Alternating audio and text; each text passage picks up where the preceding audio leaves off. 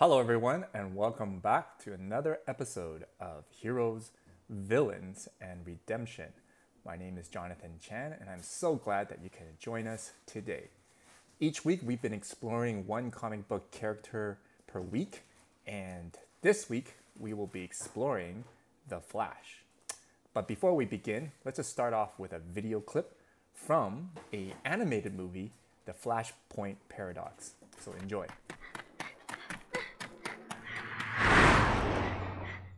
Stop! You're supposed to stop for people who need help! Uh, not so fast, Barry Allen. Forget about them. You can't change other people. It's just a waste of energy. But Barry, when I was a little girl, Grandma taught me a prayer. Accept the things you cannot change, have the courage to change the things you can, and have the wisdom to know the difference. I don't totally get that. You will. Now, all we need is a phone. There's a gas station. Raisa! Barry!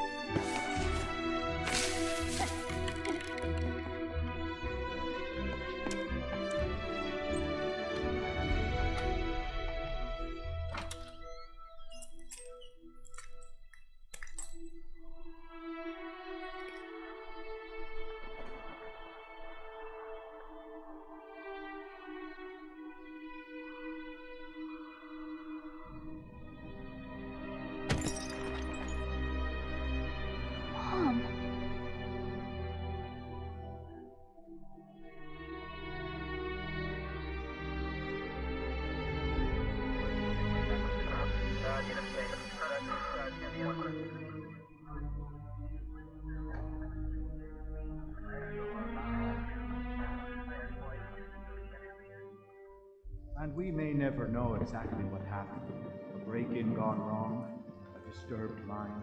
But we do know that this was a crime and a tragedy. And as we commit Nora to the care of our Lord, we know her son Barry will need all our prayers and help.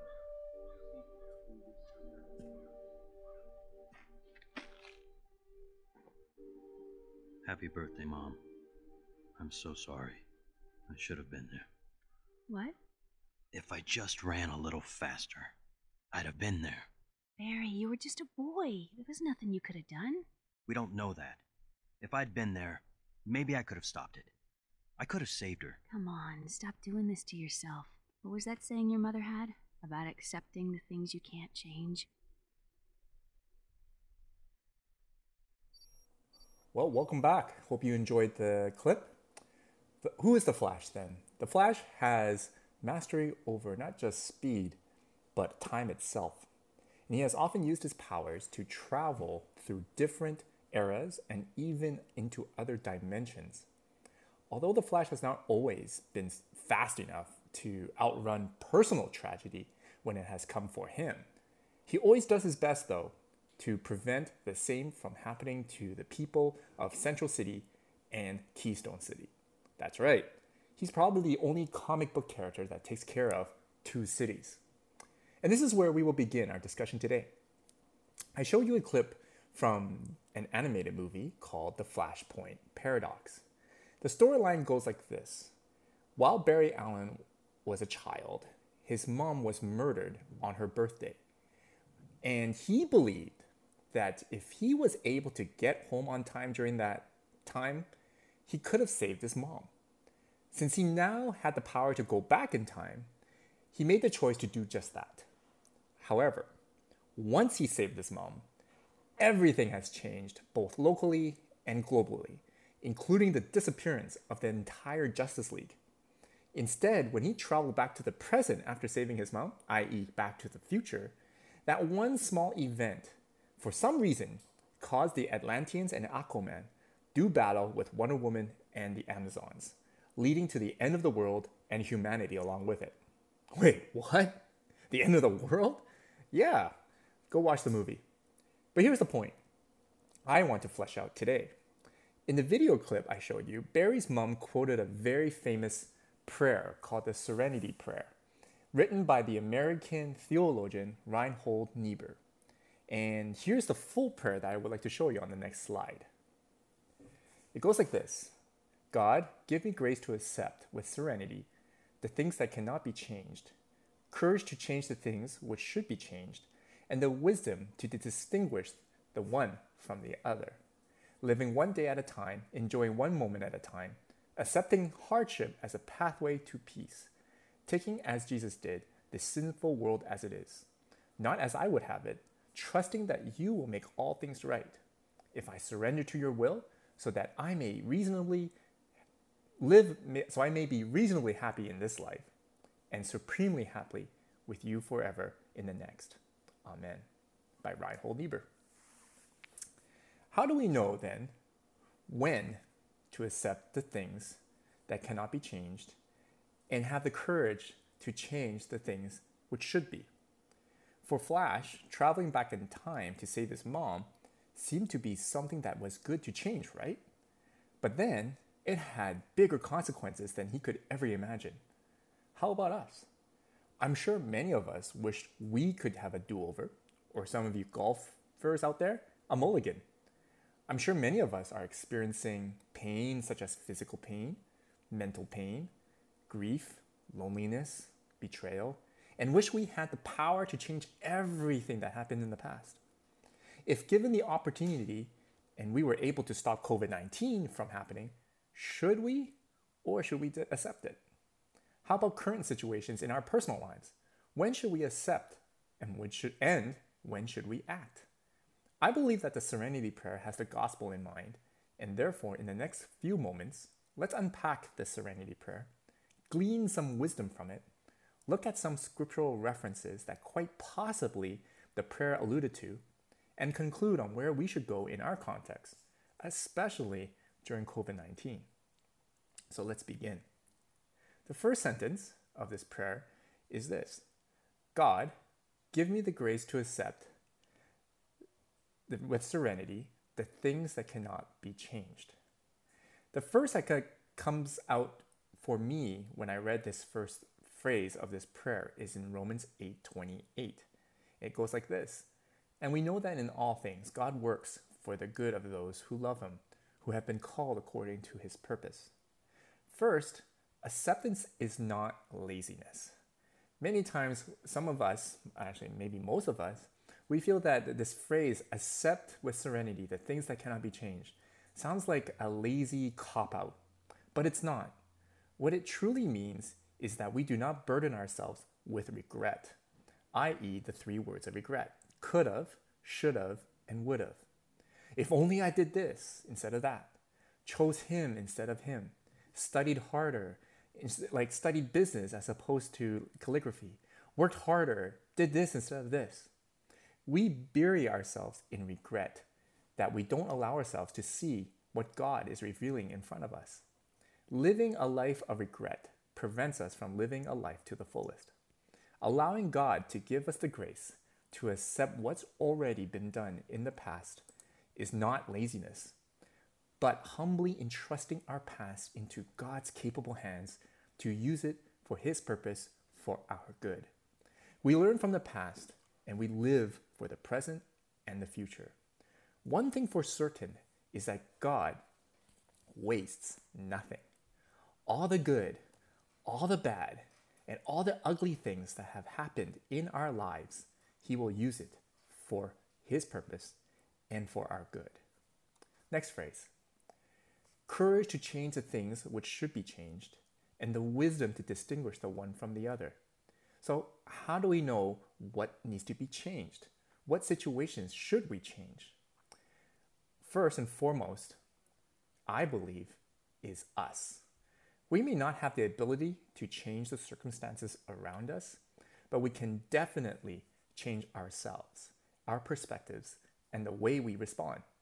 So, what are we to change about ourselves? Paul says this in Romans 6 and 12. I have it here on the screen. Therefore, do not let sin reign in your mortal body so that you obey its evil desires. Do not offer any part of yourself to sin as an instrument of wickedness, but rather offer yourselves to God as those who have been brought from death to life, and offer every part of yourself to Him as an instrument of righteousness. For sin shall no longer be your master, because you are not under the law, but under grace. In Romans 12, therefore I urge you, brothers and sisters, in view of God's mercy, to offer your bodies as living sacrifice, holy and pleasing to God. This is your true and proper worship. Do not conform to the pattern of this world, but be transformed by the renewing of your mind. Then you will be able to test and approve what God's will is, his good, pleasing, and perfect will. We are called to not only accept our past and entrust our past to God, but also to move forward in trust and obedience. Trust that God will use our past experiences and obey Him by avoiding situations that will allow sin to grab a foothold of our hearts and minds.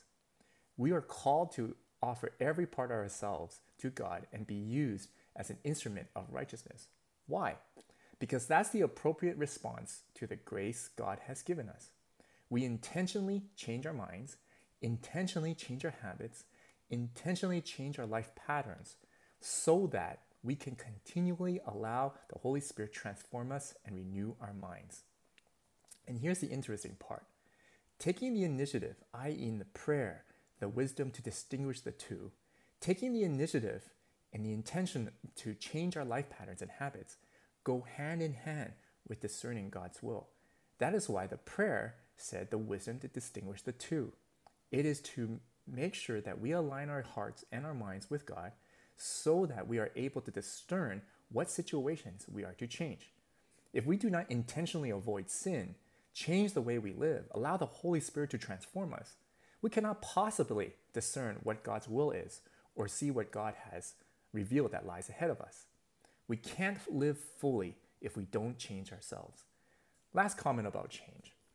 Many of us uh, who are Christian or who are or if you are a listener and you are a Christian as well, Many of us often say that the first priority when it comes to tackling sin is to repent.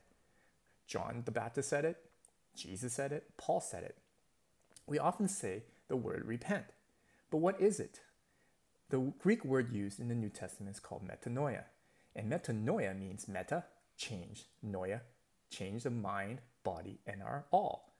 A turning away from sin to allow a metamorphosis towards Christ likeness.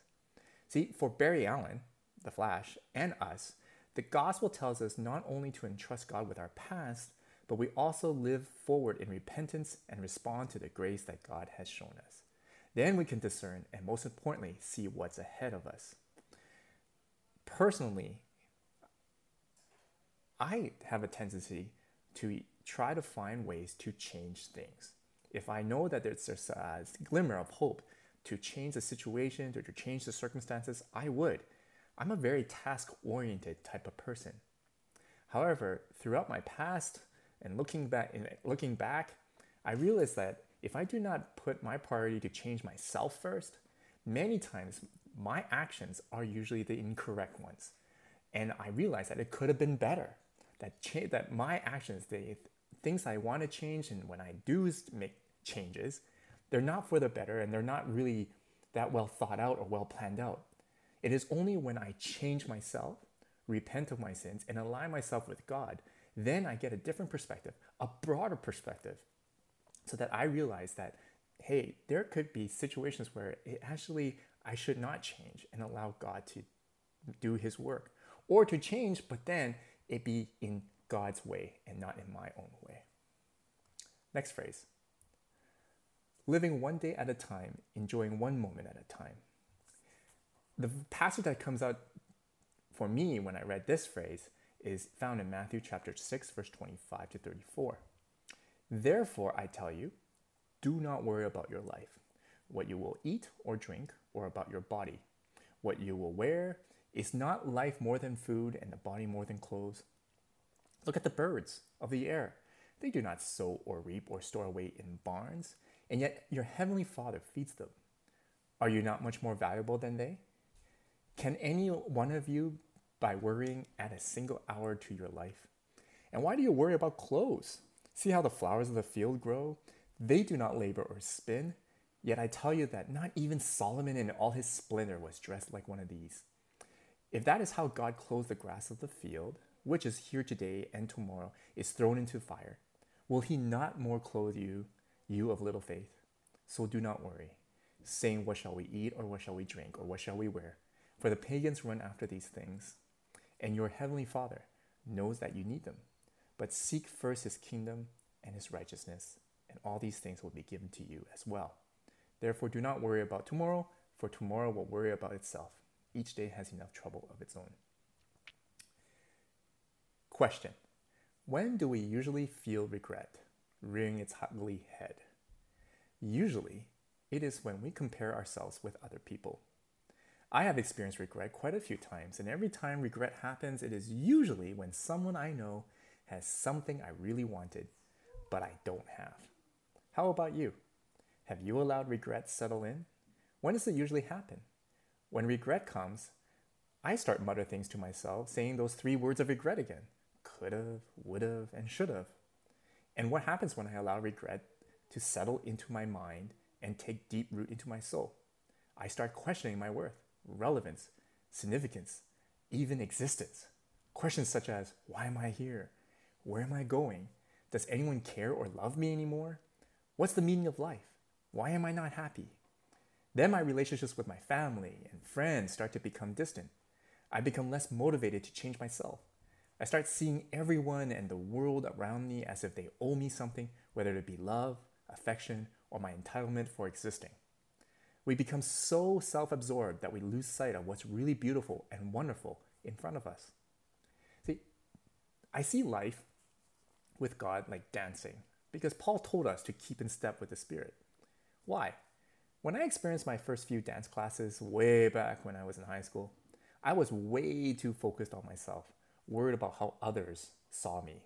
And I was way too focused on my feet, so I constantly looked down. Because I was so worried and self absorbed, I kept stumbling and losing step. I looked like a complete fool, which ironically, that is the reason why I was so self absorbed. It was to prevent myself from looking like a fool. My instructor, she kept telling me to look at her eyes and let her lead. Keep in step with her. When I did and trusted her, I realized I was moving way better than before. I still look like a fool, but less. And that's life with God, isn't it? Whenever we become self absorbed, we stumble, fall, cannot seem to move forward in life, and can't seem to get out of our ruts of anger, regret, and disappointment. People who would then say we are pessimistic, party poopers, life draining, depressing to be around with. We need to change that. And hence, Jesus reminds us with this passage. First, he reminds us that we are worth dying for. Jesus died for us because he saw us worth it. Regret tells us that we are not worth it. And to attack regret is to remind ourselves that Jesus died for us. The heart of the gospel. Jesus saw us worth dying for. Next phrase accepting hardship as a pathway to peace, taking, as Jesus did, the sinful world as it is, not as I would have it, trusting that you will make all things right. The biblical passage that comes to my mind when I was reading this uh, phrase is found in Romans chapter 5, verse 1 to 5. Therefore, since we have been justified through faith, we have peace with God through our Lord Jesus Christ, through whom we have gained access by faith into this grace in which we now stand and we boast in the hope of the glory of God. Not only so, but we also glory in our sufferings because we know that suffering produces perseverance, perseverance, character, and character, hope. And hope does not put us to shame because God's love has been poured out into our hearts through the Holy Spirit who has been given to us. Another reason why we are tempted to change things is current hardships that we are experiencing due to the choices or circumstances that happened in the past. The Serenity Prayer is commonly used by Alcoholics Anonymous. If you're not familiar with that, it's a 12 step rehabilitation program to help people break free from their alcohol addiction. They advise people to learn to accept the past, the consequences, the damage that their addiction has caused, and take action to change themselves. They may not be able to change the past, nor be able to mend the relationships and damage they've caused, but they can definitely take steps to change themselves, break free from their addiction, find freedom in Jesus, and live a new life free from alcohol. And that's a promise, a hope of freedom. The 12 step program does not ignore the hardships, nor does it play down or water down the hardships and consequences and the damage that the person's actions caused. People in this program learn that their actions was sin. Their choices were sinful and their consequences were the results of sin. But because of the gospel, they are set free. How so? Not that Jesus sinned, but he took on the consequences of sin, our sin, so that he suffers with us, relates with us, journeys with us, and takes us through the pain, the hardship, and all the damage that sin causes, which ultimately is death. Then he conquers the consequences through his resurrection, which we can conquer through our resurrection in him to have the freedom from the ultimate consequence of sin, which is death, providing us hope that in light of hardships that we experience will conclude with resurrection. Amen. Next phrase. If I surrender to your will so that I may be reasonably happy in this life and supremely happy with you forever in the next. Amen. Now, a passage that really uh, stuck out for me when I read this phrase is found in Isaiah chapter 55. Verse 8 For my thoughts are not your thoughts, neither are your ways my ways, declares the Lord. As the heavens are higher than the earth, so are my ways higher than your ways, and my thoughts than your thoughts. As the rain and the snow come down from heaven and do not return to it without watering the earth and making it bud and flourish, so that it yields seed for the sower and bread for the ear, so is my word that goes out from my mouth. It will not return to me empty, but will accomplish what I desire and achieve the purpose for which I sent it. You will go out in joy and be led forth in peace. The mountains and hills will burst into song before you, and all the trees of the field will clap their hands. Instead of the thorn bush will, grow the juniper, and instead of briars the myrtle will grow. This will be the Lord's renown for an everlasting sign that will endure forever. Now, just a little bit of context of where this passage found itself. Israel was suffering from constant rulers, whether it be the Babylonians, the Persians, the Hittites, the Philistines, you name a Tit and an Ian, they probably got ruled by them. They were enslaved, they were persecuted, life was completely uncertain, and hardships were plentiful. Regrets? Oh, yeah. They were probably saying to themselves, man, we should have stayed in Egypt. Or man, we should have obeyed God more. Or man, we should have turned left instead of right on Red Sea Avenue. Or man, why on earth did we eat that stupid apple? Why is this happening? God says, not for you to know, but look around you. Look at nature, the world, how the rain and snow comes and goes. I control everything. If I can do all this, how much more I can do for you? God is saying to us and to the Israelites, so trust me. You may not know what's going on, especially during COVID 19, but it's not for you to know. Why? Because it's too vast for us to know. So be thankful, i.e., reasonably happy, content in our circumstances. God's thoughts and ways are beyond us, but He's not just some God who does not care and only care about His own selfish ambitions like many gods back in the past. No, this God became human. He became Jesus and died for us because he loved us so much. So, shouldn't we trust him with the big things that his ways and thoughts are for our good? Ultimately, he desires us to be with him. All that is happening, whether it be bad or good, points to that destination. That's how the gospel redeems the Flash and us, who may have regrets or burdened by regrets and feel hopeless in moving forward. So, let's say this prayer one more time to close. God, give me grace to accept with serenity the things that cannot be changed, courage to change the things which should be changed, and the wisdom to distinguish the one from the other, living one day at a time, enjoying one moment at a time, accepting hardship as a pathway to peace, taking as Jesus did the sinful world as it is, not as I would have it, trusting that you will make all things right. If I surrender to your will, so that I may be reasonably happy in this life, and supremely happy with you forever. in the next. Amen. Well, thank you so much for joining me in another episode of Heroes, Villains, and Redemption as we went through The Flash. If you have any questions or any comments, please send me a quick email through our website. Uh, for the audio podcast, it is available on our website at www.cruciblechurch.com. And if you want to continue to support us, you can go to the website and just click donate for a tax receivable uh, donation. Till next time, have a blessed week.